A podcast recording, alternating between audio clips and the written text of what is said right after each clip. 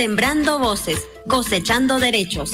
Una serie de programas sobre salud sexual y reproductiva. Para nutrirnos de saberes y luchas diversas en torno a la salud sexual y reproductiva en el mundo. Organiza Farmamundi. Con la colaboración de Radio Voz, Radio Itacat y Asparinco. Con el apoyo del Ayuntamiento de Barcelona.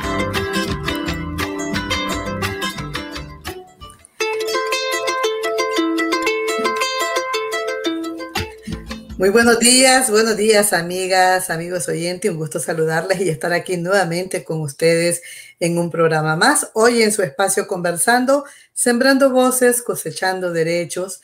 Este es un, espacio donde confluyen varias voces, varias experiencias de diferentes países y como ya nos decía ahí la presentación, eh, pues estamos eh, personas de El Salvador, de Cataluña y de Nicaragua para hacer un diálogo de tres países, de tres experiencias sobre el tema que hoy les compartimos, que es sobre la diversidad sexual frente al sistema de salud. Y nos acompaña desde Nicaragua Briana Martínez, licenciada en Trabajo Social, eh, también Leonil Argüello, ella es psicóloga y artista de teatro del colectivo de mujeres de Matagalpa, desde El Salvador nos acompaña Leslie Samara Ramírez Argueta, activista feminista en construcción, enfermera de profesión, mujer trans, intersexual, defensora de derechos humanos de la población LGBTQ y más, y mujeres diversas. Y también nos acompaña Rodrigo Araneda Villasante.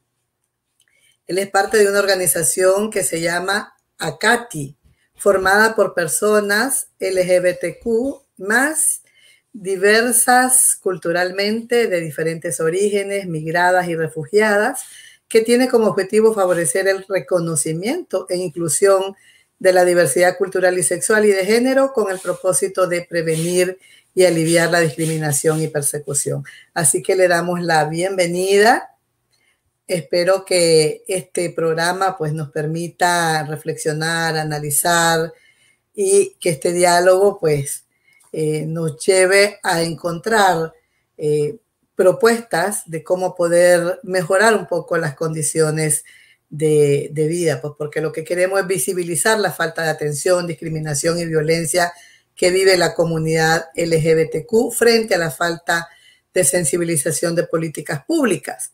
Pero tenemos que eh, ver también qué sugerencias al final de este programa podemos eh, proponer. Así que, bienvenida. ¿Qué tal, Rodrigo? ¿Cómo estás? Bien, corriendo, corriendo. Corriendo. Me había caído la conexión de internet en casa, tuve que venir a la oficina corriendo antes de que comenzáramos. Qué bien, lo bueno es que llegaste a tiempo. Buenos días, Leslie, ¿cómo estás? Nos saluda Buenos desde días. El Salvador. Desde acá de El Salvador, bien, tranquilas pues, aquí están abiertos el micrófono, pero acá con mucha energía y pues con ganas de visibilizar las realidades que vivimos las poblaciones LGBTI en este mundo y pues El Salvador es de las discriminaciones y las instituciones y la falta de interés en políticas públicas aplicadas en derechos de las personas. Claro que sí. Buenos días, Briana. Buenos días a todos y a todas. Gracias por este espacio, por ser invitada. Y pues esta mañana tenemos todas las energías, todo el positivismo para aprender un poco más y que la gente escuche sobre este tema que es de gran importancia para nuestro país y internacionalmente también. Buenos días, Leonila. Leo, con mucho cariño. Muy, muy, buenos días para todas y para todos. Y esto es una gran oportunidad y un privilegio para mí poder compartir tantas visiones, reflexiones, riqueza y tanta gente. Gracias Argentina y gracias a todas y a todos. Gracias a, a, ustedes por participar hoy en este programa y a Farmamundi también por eh, hacer posible este espacio de esta articulación de pensamientos y de saberes. Eh, sabemos que la diversidad sexual es una conceptualización que aparece en el horizonte de las luchas de las políticas sexuales a comienzo del milenio por parte de organizaciones sociales y activistas que participan activamente por la visibilización y legitimización de las identidades LGBTQ y más. Eh, es decir, a comienzo del siglo XXI, los movimientos sociales a nivel mundial eh, traducen las demandas de la agenda de derechos humanos como derechos de la diversidad de culturas, etnias, pueblo y también de la sexualidad. Podríamos decir que la agenda de derechos humanos del nuevo milenio se caracteriza por las demandas de reivindicación y de reconocimiento de los derechos de la diversidad. Por eso es importante siempre tener en cuenta cuáles son esos derechos y cómo se vulneran cada día para poderlos poner en agenda, para poder reivindicar que se respeten como debe de ser y que no se sigan violentando. Se han dado muchísimos pasos pero sabemos que todavía falta mucho por andar, hay muchos retos. Eh, para iniciar este diálogo, pues queremos darle la palabra a Rodrigo para iniciar y esta pregunta que es para los tres países. ¿Cómo responde el sistema de salud a las necesidades de las demandas de la comunidad LGBTQ en cada uno de nuestros países. En este caso, en Cataluña, Rodrigo, ¿cómo se responde a esta necesidad? Yo creo que habría que empezar pensando en que los sistemas están hechos para dar respuesta a grandes necesidades, a necesidades generalistas de la población. Y muy poco ponen atención a las necesidades específicas de colectivos o minorías. Desde ese punto de vista, creo que desde Cataluña, que tiene una vida social y asociativa y de reivindicaciones constante, eh, se han ido haciendo procesos para que realmente se tome en cuenta las diferencias de salud y las necesidades especiales que tiene el colectivo LGBT. En ese sentido, por ejemplo, puedo nombrar diferentes aspectos. Uno de ellos tiene que ver con la salud trans. Eh, hace algunos años, ya bastantes años, se empezó un movimiento para reivindicar los derechos de la salud de las personas trans, no porque no fueran cubiertos por el sistema, sino porque eh, en el sistema habían unos prejuicios sobre la salud de las personas trans.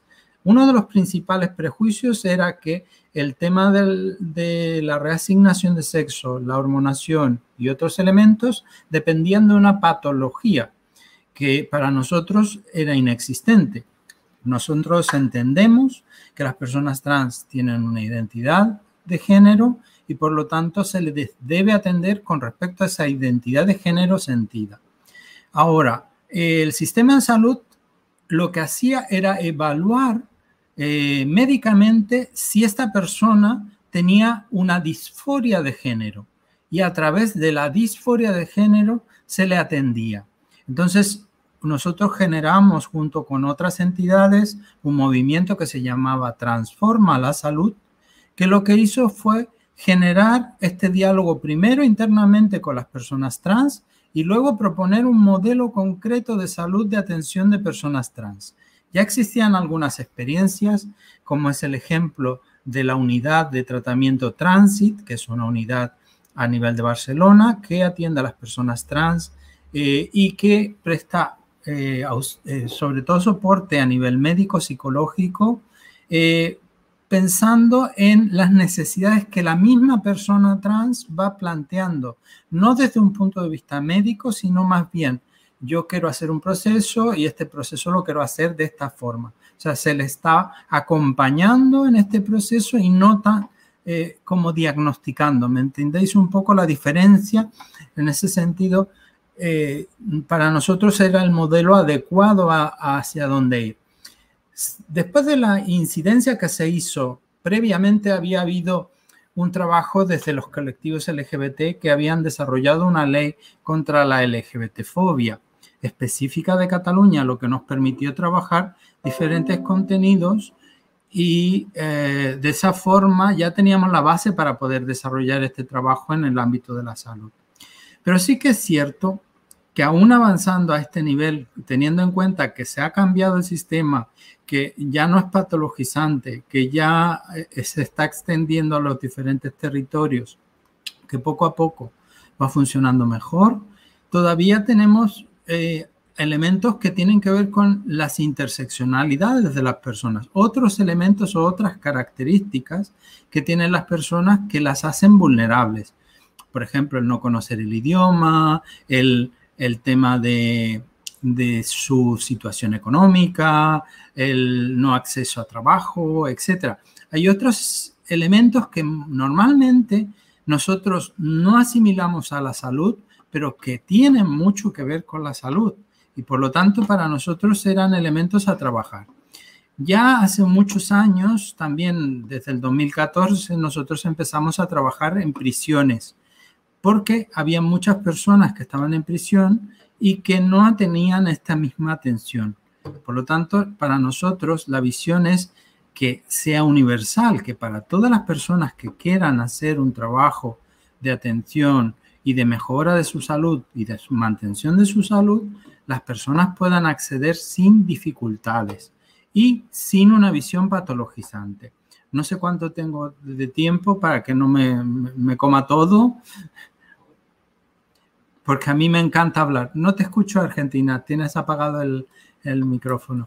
Cinco minutos, ya solo te quedan 30 segundos. Ok, simplemente para cerrar la idea, yo creo que aquí el tema es empoderarnos como voces que tienen que buscar aliados que conozcan el sistema para poder cambiarlo también, porque es que si no lo conocemos y simplemente nos quejamos de cómo está funcionando, realmente no podemos dar una alternativa de cómo funcione mejor.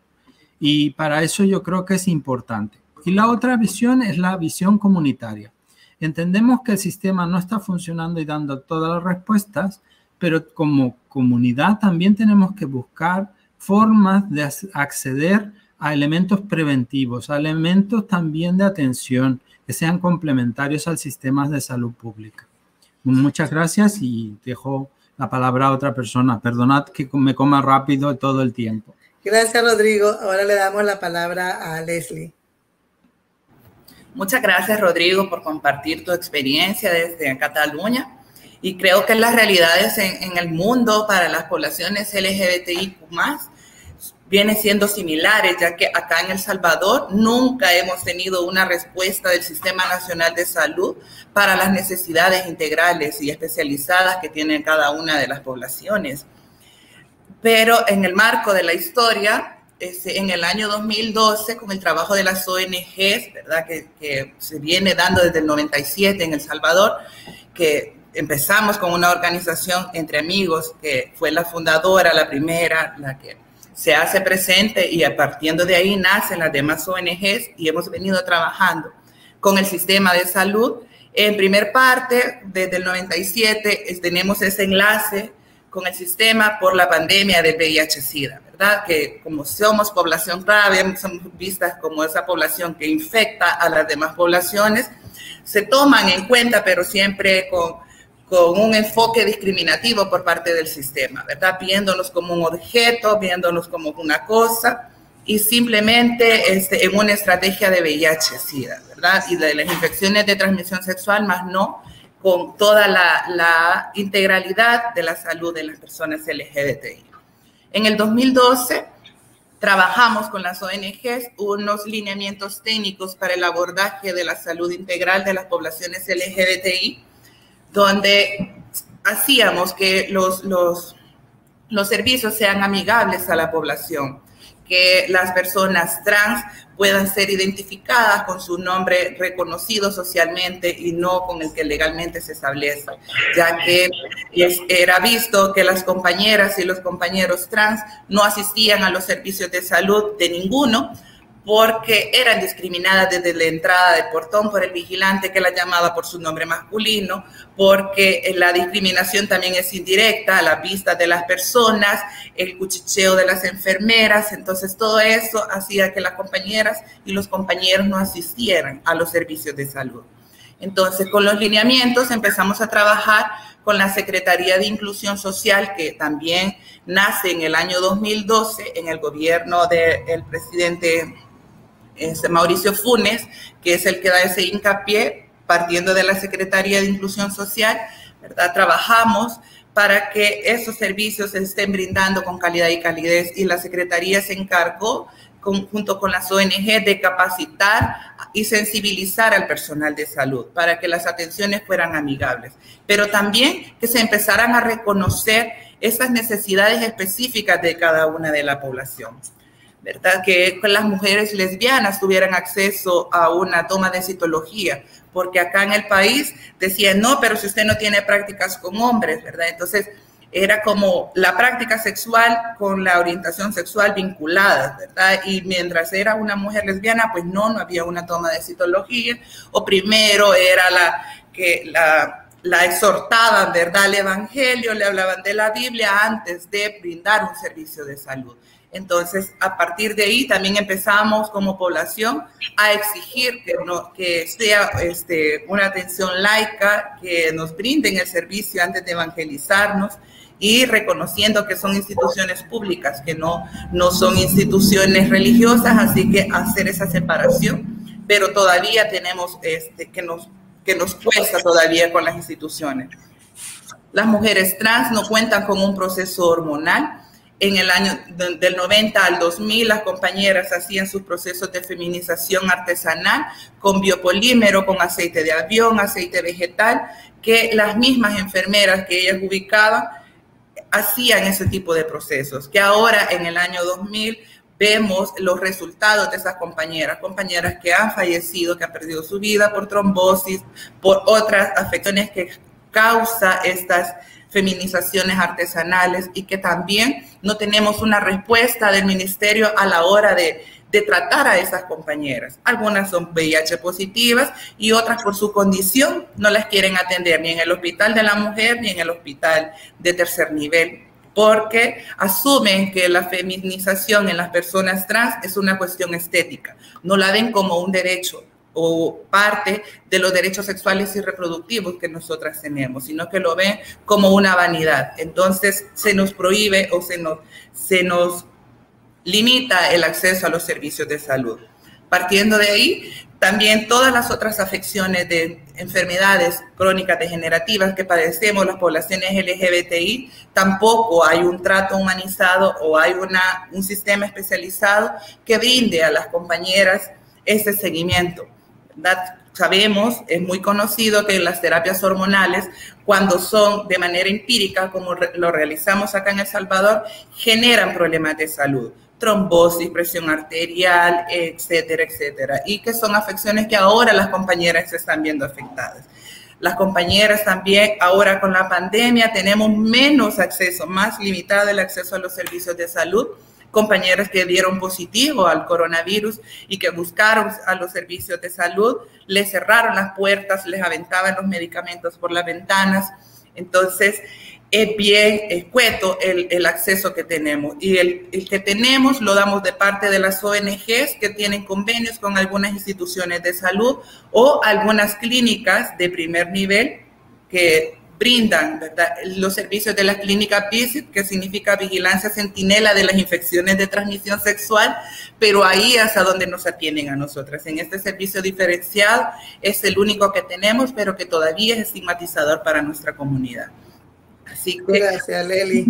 Vamos a darle la palabra a, Leo para que nos comente sobre esto. Realmente el sistema de salud está previsto para atender a las personas heterosexuales, pero no a la, a la comunidad de LGBTQ. Y todos los prejuicios ¿no? y la discriminación que hay en la cabeza bien difícil. Pero le damos la palabra a Leo que nos cuente eh, qué maneja, qué conoce de esta situación. Leonila, ¿me escuchas? Claro que sí. Te cedemos la palabra. Eh, me disculpo porque el gracias, porque el internet está pésimamente en la zona, así que a veces voy y vengo, como el Espíritu Santo. Ahí cualquier cosa ustedes, Ana y Argentina, me refuerzan. Bueno, em, siento que increíblemente escuchándoles, eh, hay situaciones súper similares en nuestros países, nada por casualidad. Una de las, de la, eh, hablando del acceso a la salud, em, que ya es limitado prácticamente, casi inexistente, y Briana después lo podrá confirmar para las personas de la comunidad LGBTIQ. Hay una única normativa que está desde el 2009, eh, establecida por el Ministerio de Salud, que se llama, es una famosa normativa que de ahí se agarra muchas veces la, gente de la comunidad o nos agarramos la gente de la comunidad LGBTIQ y más, que es el, la normativa 249. Esa normativa lo que dice, que lo mandata el MINSA además, es eh, que sea la atención en los servicios de salud hacia las personas de la identidad sexual sin discriminación de ningún tipo. Y uno de los elementos que marca, por ejemplo, es que sean nombrados y llamados con eh, el nombre que la persona se ha decidido llamar, ¿verdad? Sin embargo, cuando esto pasa, le llaman con los nombres de su cédula. Cuando las personas llegan a pedir la atención, empiezan las burlas ya desde los CF. Es que me parecía increíble con, con la situación del Salvador. Digo, pero si aquí es igual, ¿no? bueno, se le fue el internet a, a Leo. Es una situación de inestabilidad de comunicación que hay en Nicaragua que es increíble. Pero uno de los grandes desafíos para los sistemas de salud y también una responsabilidad es actuar a través de las prácticas y procedimientos que sean centrados en el reconocimiento de la libre expresión y los múltiples tránsitos en los géneros como un derecho de todas las personas y vemos que esto no se está haciendo a pesar de que hay normativas o hay leyes que lo mandatan. Leo, regresaste. Sí, gracias. Entonces, eh, las personas de la comunidad LGBT se quejan mucho de estos maltratos, ¿verdad? De, ya desde el vulgareo de llegar a un puesto de salud, a un centro de salud, a un hospital, los comentarios de los CPFs, por ejemplo, quieren entrar a un hospital y lo observaba el otro día en el hospital Mota de, de, Jinotega, eh, una, una compañera trans. Entonces el CPF del otro lado del portón empieza a silbarle y a gritarle a su compañero que está adentro, fulano, aquí te buscan, y las risas y la, y la, y la mofa, ¿no? Y eso hace que las demás personas hagan lo mismo también, o algunas personas. Hubimos algunas que empezamos a decir, bueno, pero ¿qué es esta falta de respeto? O sea, ¿por qué haces eso y no lo haces con otras personas? Entonces, vuelvo a decir, a pesar de esa normativa a nivel de la atención en salud, que, lo, que está normada, o sea, que el personal de salud no lo maneja, no lo conoce en su mayoría. Y quienes lo conocen no lo cumplen, porque también hay el maltrato directo ya por parte del personal de salud, por situaciones también registradas y constatadas, de comentarios como, bueno, pero ¿a quién, a quién es que vas a llevar estas pastillas? Son para tu mamá porque vos no sos mujer. Este tipo de cosas, hablando de las compañeras trans. Y hablando del resto de personas en esta hermosa diversidad de identidades y, de elecciones, siempre hay un, trato discriminativo hacia las personas. Ya no digamos, yo escuchaba, les escuchaba hablar las hormonas, los cambios, no sé qué. Puchica, yo creo que aquí estamos a años luz de conseguir eh, posibilidades ese tipo de posibilidades que son un derecho para las personas, ¿verdad? Que quieran hacerlo en su propio cuerpo em, y que no, no solo no tener discriminación, sino también tener derecho a eh, poder acceder a cualquier tipo de cambios, a cualquier tipo de, estructura en su, su, propio cuerpo, en su propia identidad, propia eh, en su propio ser sin que sea cuestionada, sin que sea maltratada, sin que sea tratada de una manera eh, discriminatoria. Nicaragua cuenta con, con, con una entidad legal que representa a nuestro país, que es la Procuraduría por la Diversidad Sexual. Sin embargo, esto se centra a nivel de salud solamente en la búsqueda eh, de los tratamientos para las personas de la diversidad sexual con VIH. Eso, en eso se centra.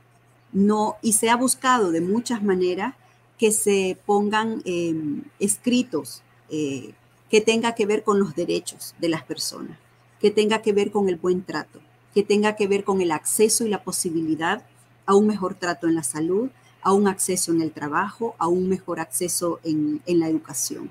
Sin embargo, esto no ha sido posible. Nicaragua es muy particular porque, por ejemplo, en el 92 la Asamblea Nacional de Nicaragua tipificó en el código, por el artículo En el artículo 204 se penalizaba las relaciones sexuales eh, lésbicas, gays, eh, homosexuales.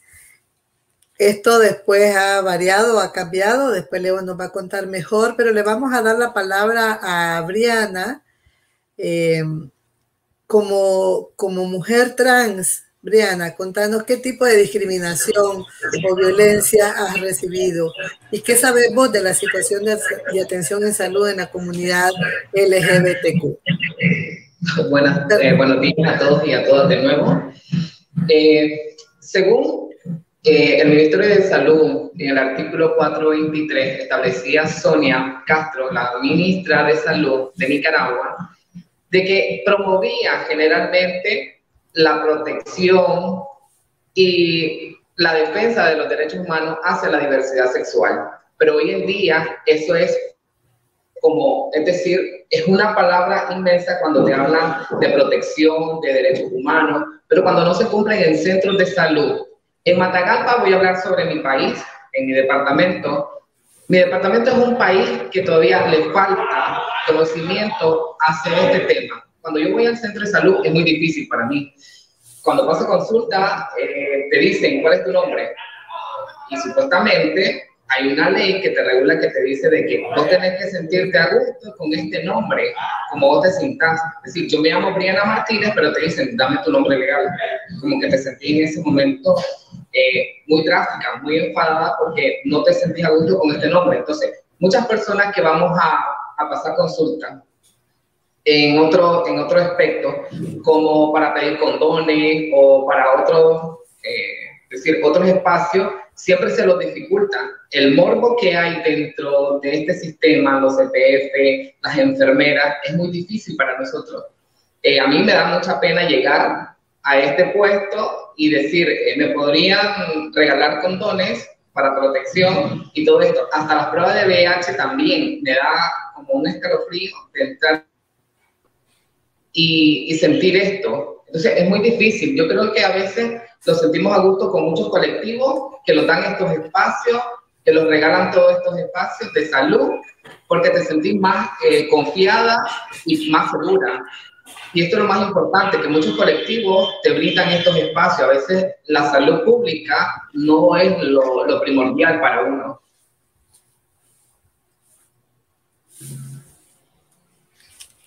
Gracias, Briana. No sé si se le fue el audio o ya terminaste.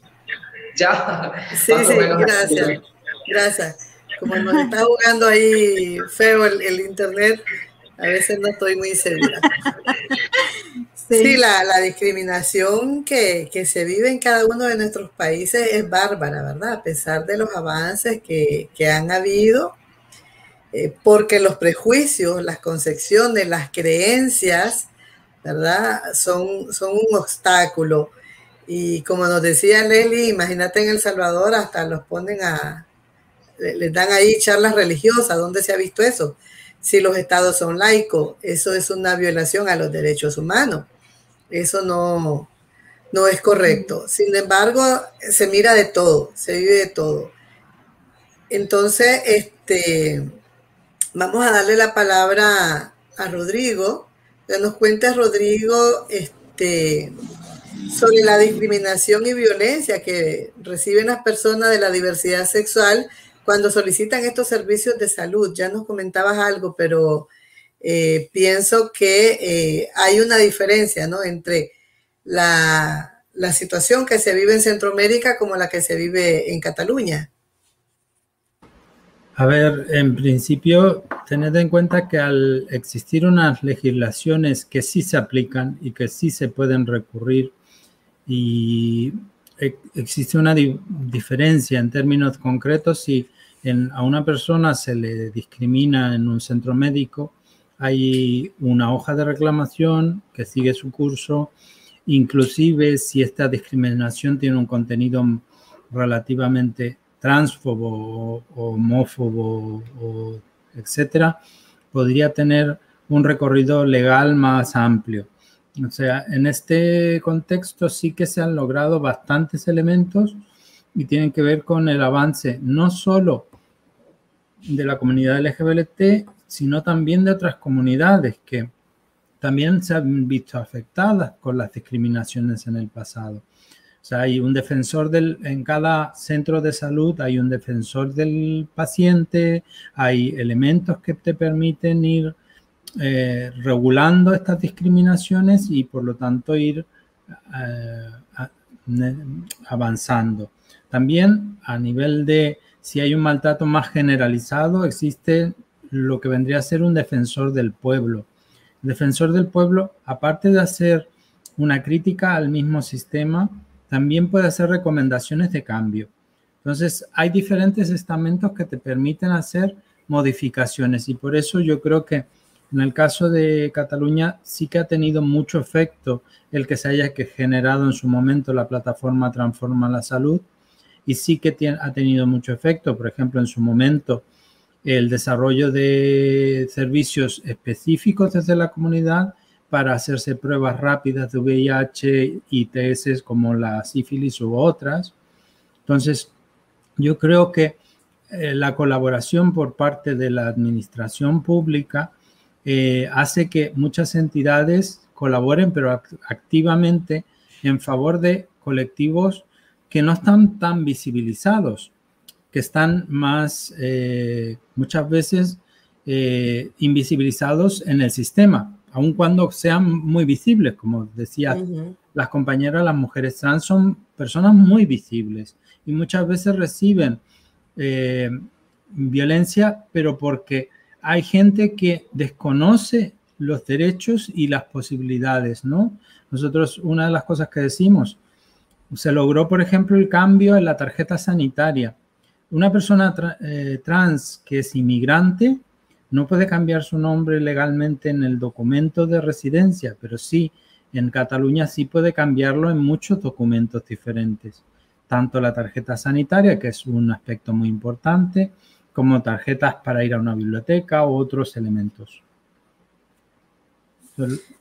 Más o menos eso. Gracias, Rodrigo. Cedemos la palabra a Leslie. Gracias, Argentina. Pues Creo que esas violaciones de derechos humanos acá en El Salvador se vienen incrementando. Creo que con el nuevo gobierno de Nayib Bukele hemos tenido un retroceso en materia de derechos y no solo para las poblaciones LGBTI, sino que también para las mujeres diversas, ya que el gobierno ha, hecho campaña y lo ha dicho, lo ha manifestado con su voz que, él está en contra de los matrimonios igualitarios, que está en contra del aborto por las cuatro causales de salud que salvan la vida de las mujeres, ha engavetado la propuesta de ley de identidad de género que generaron las, las organizaciones de sociedad civil LGBTI y entre otras este, leyes que propuestas de leyes que se habían generado como la de protección a defensoras y defensores de derechos humanos, ¿verdad? Que ahora en el país estamos siendo criminalizadas, criminalizados por un gobierno que se apunta a un gobierno dictador, ¿verdad? Entonces, hay un bloqueo total de los derechos para las personas LGBTI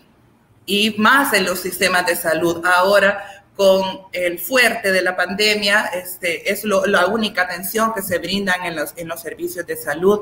Y desde entonces, desde años, tenemos ya restricciones en los, en los servicios de salud y hay un aumento también en las enfermedades crónicas degenerativas y de transmisión entre las poblaciones.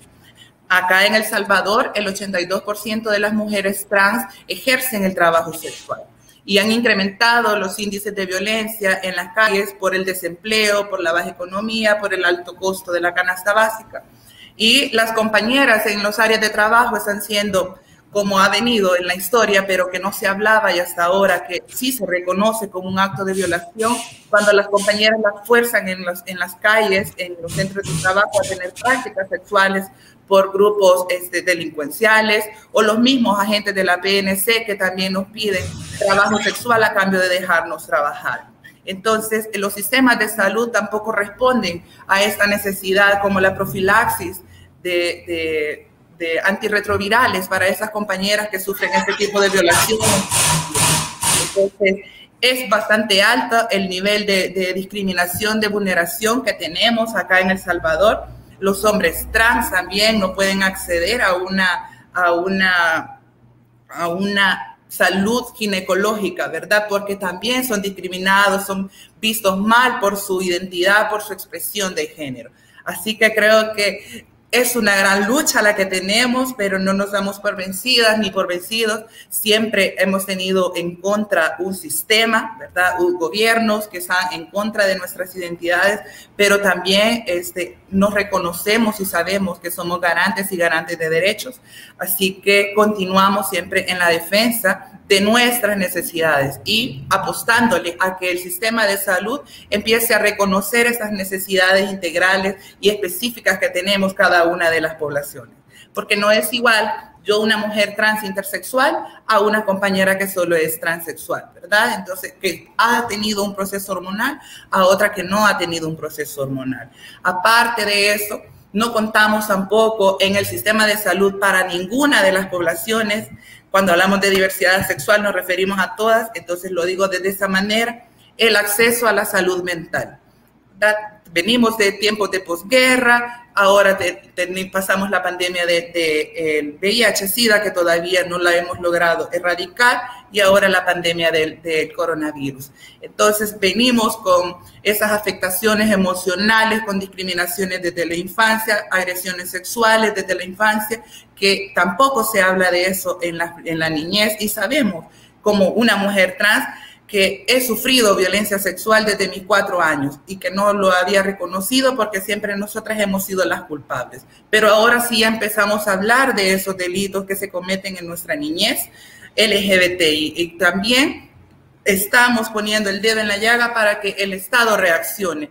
Pero está bien difícil porque al presidente solo le interesa el chivo wallet, le interesa tener el mejor estadio, ¿verdad? A nivel mundial y ser el país más cool, pero las necesidades específicas de estas poblaciones que históricamente tienen esa deuda para, para garantía de los derechos humanos no tiene importancia ni tiene relevancia para la persona. Así que esperamos que con el cambio de gobierno que nos toca en el 2024 podamos tener avances y volvemos a presentar otra propuesta de ley de identidad de género que sabemos que esa nos ayuda a que la, se cumpla las demás garantías de los demás derechos, ¿verdad? Con el acceso a, a, un nombre legal, vamos a tener acceso a una vivienda digna, a un trabajo digno, ¿verdad? A poder asistir a los servicios de salud.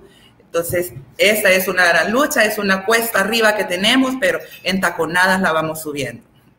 Gracias, Leslie. Ya te, ya te me adelantaste un poco con el tema de qué podemos hacer en el tema de las demandas, ¿no? De hacer una ley ya, ya son iniciativas grandes, fuertes. Yo te quería preguntar también, ¿hay algún sitio, algún lugar donde puedan ir a poner una denuncia por la violencia, por el maltrato, por la discriminación que están viviendo cuando el sistema de salud no les atiende bien? Fíjate que con el cambio de gobierno cambiaron muchas cosas en el Sistema Nacional de Salud. En los gobiernos anteriores tuve la oportunidad de trabajar en varias políticas que fueran inclusivas tanto para las poblaciones LGBTI como para las mujeres diversas. Políticas como la política de género, la política de salud sexual y reproductiva, los lineamientos técnicos que te menciono, pero también se contaba con las oficinas por el derecho a la salud, que eran las que a donde tú accedías y también con el Foro Nacional de Salud, que era quien hacía la Contraloría Social de, por parte del pueblo, estaba pendiente y teníamos ese contacto, ese vínculo con el foro y con las oficinas por el derecho a la salud. Entonces pudimos este, generar que se atendieran algunos casos. Recuerda que a veces, aunque esté en papel muy bonito, pero también si no hay este, por parte de la persona esa iniciativa, si tú no te deconstruyes y, y, dejas tu moral a un lado, no vas a brindar esos servicios de calidad. Entonces, antes sí contábamos con esa, esa opción, con la Oficina por el Derecho a la Salud, pero ahora ya no el gobierno hizo un cambio rotundo, lo dejó en, nuevamente a seguir la medicina curativa y no la promoción de la salud. Entonces, no contamos en fiscalía tampoco, puede, aunque denunciemos, no, no nos toman en cuenta nuestras denuncias. Tenemos acá como 590 y pico de casos de transfeminicidios y, de, personas y que no tenemos ningún caso resuelto. Hasta hace dos años atrás resolvieron uno porque fue la misma policía quien mató a la compañera. Fueron dos agentes de la PNC que la golpearon y la, la, llevaron en su patrulla y la aventaron desde, la, desde el carro patrulla a la carretera. Entonces la dieron por muerta, pero otra patrulla que pasó la vio y la recogió y se hizo, ¿verdad? La bulla de las organizaciones y que estuvimos ahí pendientes y que el, uno de los familiares de la compañera trabajaba en fiscalía. Entonces, desde ahí pudieron condenar, mas no se aplicó porque tenemos también en la ley eh, un artículo que da 50 años de prisión cuando se reconoce que es un crimen ocasionado por odio, por odio perdón, y este, a las poblaciones LGBTI, pero no fue aplicable ¿verdad? En este caso, el único caso condenable que tenemos, no fue aplicada ese, ese, ese parámetro que tenemos. Entonces, estamos, el Estado está endeudado hasta los huesos con las poblaciones LGBTI, pues no tenemos esa garantía. Acá, este, matar a una mujer trans es como que no pasa nada, la mataron, en algo andaba, algo andaba haciendo, ¿verdad? Esos son las, justificantes, pero no hay resolución, simplemente pasamos a ser estadísticas.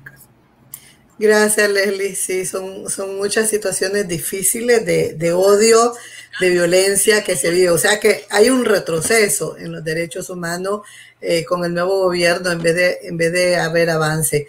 Vamos a darle la palabra a Leo. Ella nos avisa que va a estar sin cámara, solo con audio por el, por el problema de, del internet.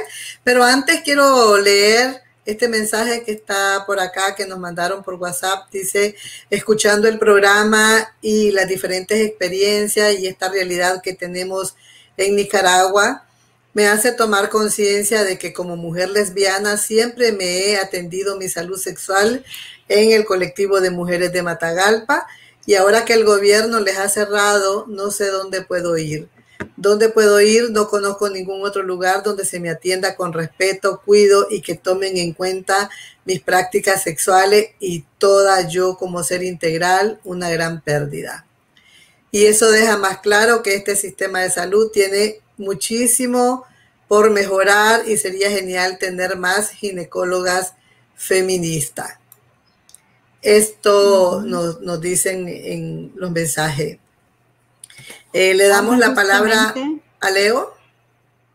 Sí, justamente quería ir en esta línea, escuchando a, Leslie, ¿verdad? Y a Briana, eh, cómo las personas de la comunidad LGBT y más eh, los espacios en donde nos hemos sentido cómodas, atendidas con respeto, es justamente los espacios de la sociedad civil y sobre todo feministas, ¿verdad? O defensoras de derechos humanos como el colectivo de mujeres de Matagalpa. Cuando la anterior interrupción hablaba del artículo 204 que mm, eh, hacía como delito de sodomía la relación entre personas del mismo sexo, 16 años después, ese artículo fue derogado, fue derogado en el 2008.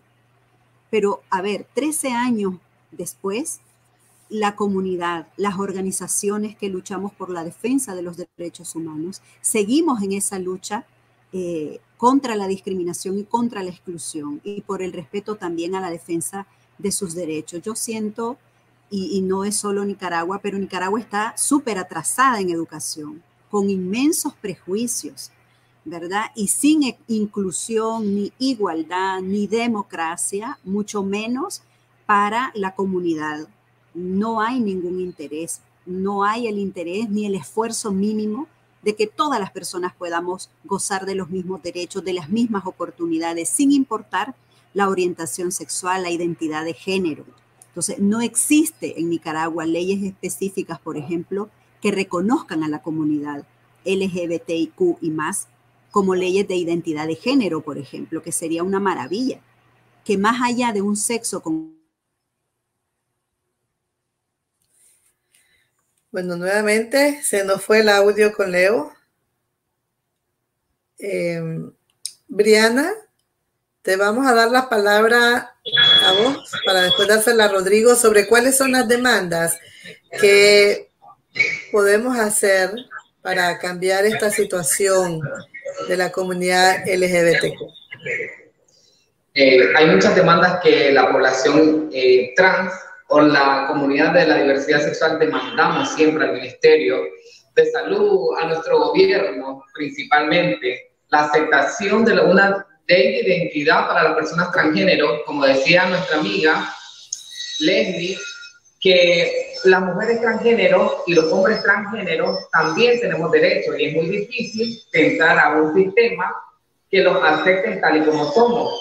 Eh, en todo el ámbito general, nosotros siempre exigimos más respeto, más tolerancia, más inclusión, eh, menos rechazo a nuestra comunidad. Nosotros las personas transgénero siempre somos el punto eh, rojo, porque una persona homosexual puede ir a un centro de salud sin ningún tipo de discriminación, pasa más rápido. Nosotras somos el punto eje, como que los discriminan, los violentan nuestros derechos y nosotros nos sentimos muy a gusto.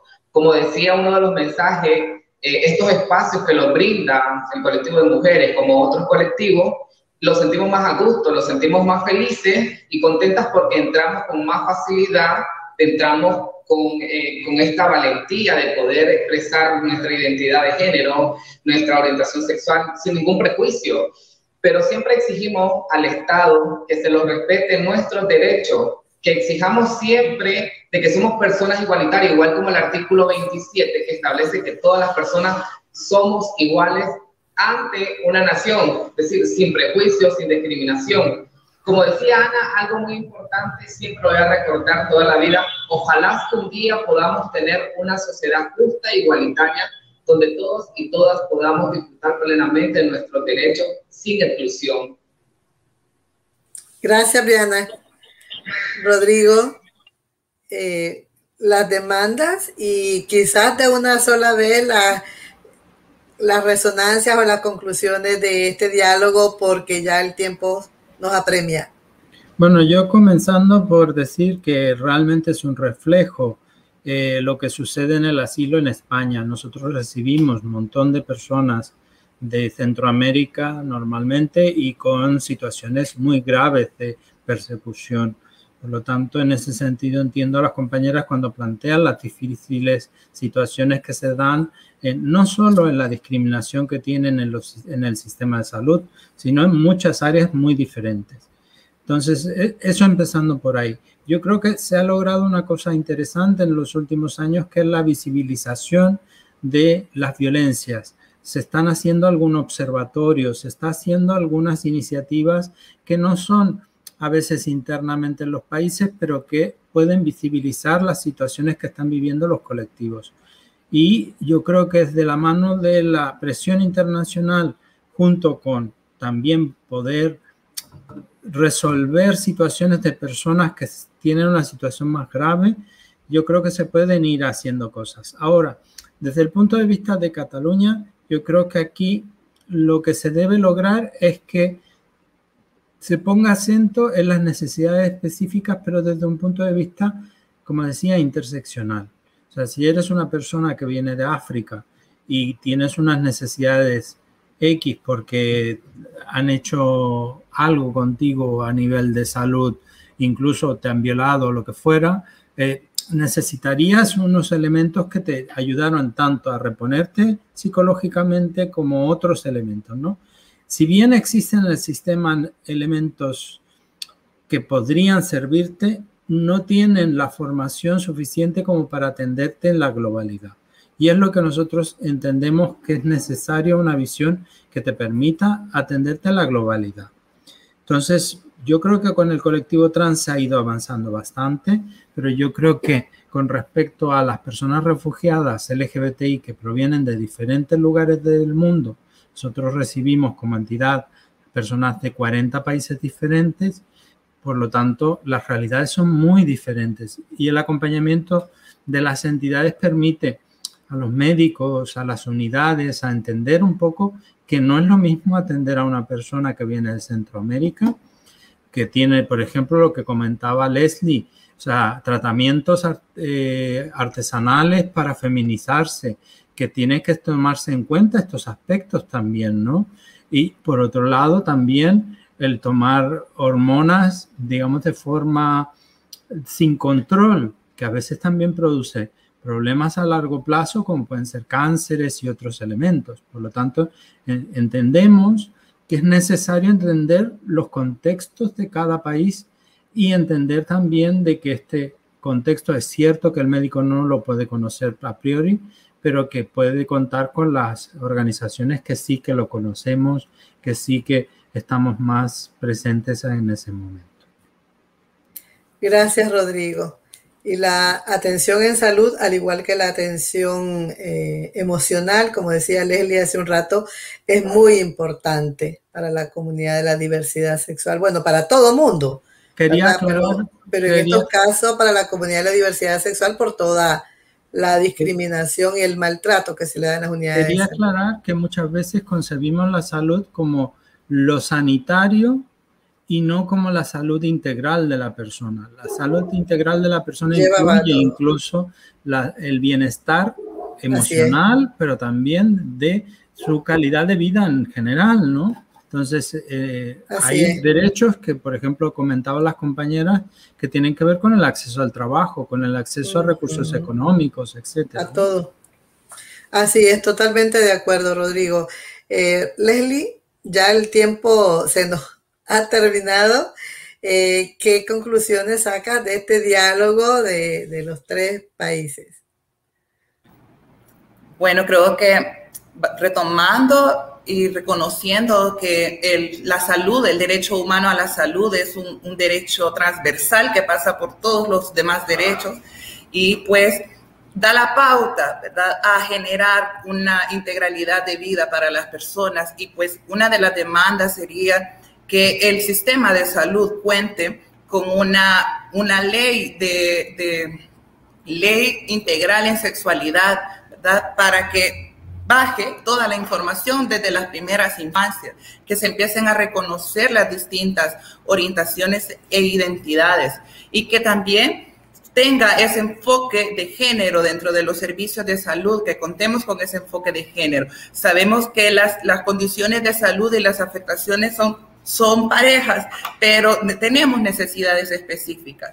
Siendo una mujer trans, sé que tengo un cuerpo biologizado masculino y que me tienen que dar este, ciertas atenciones que se le dan a los hombres por tener un cuerpo masculino, pero mi trato tiene que ser en femenino. Entonces son cuestiones que nosotras la, vemos de, como muy fáciles porque es nuestro día a día, pero cuesta en el personal de salud.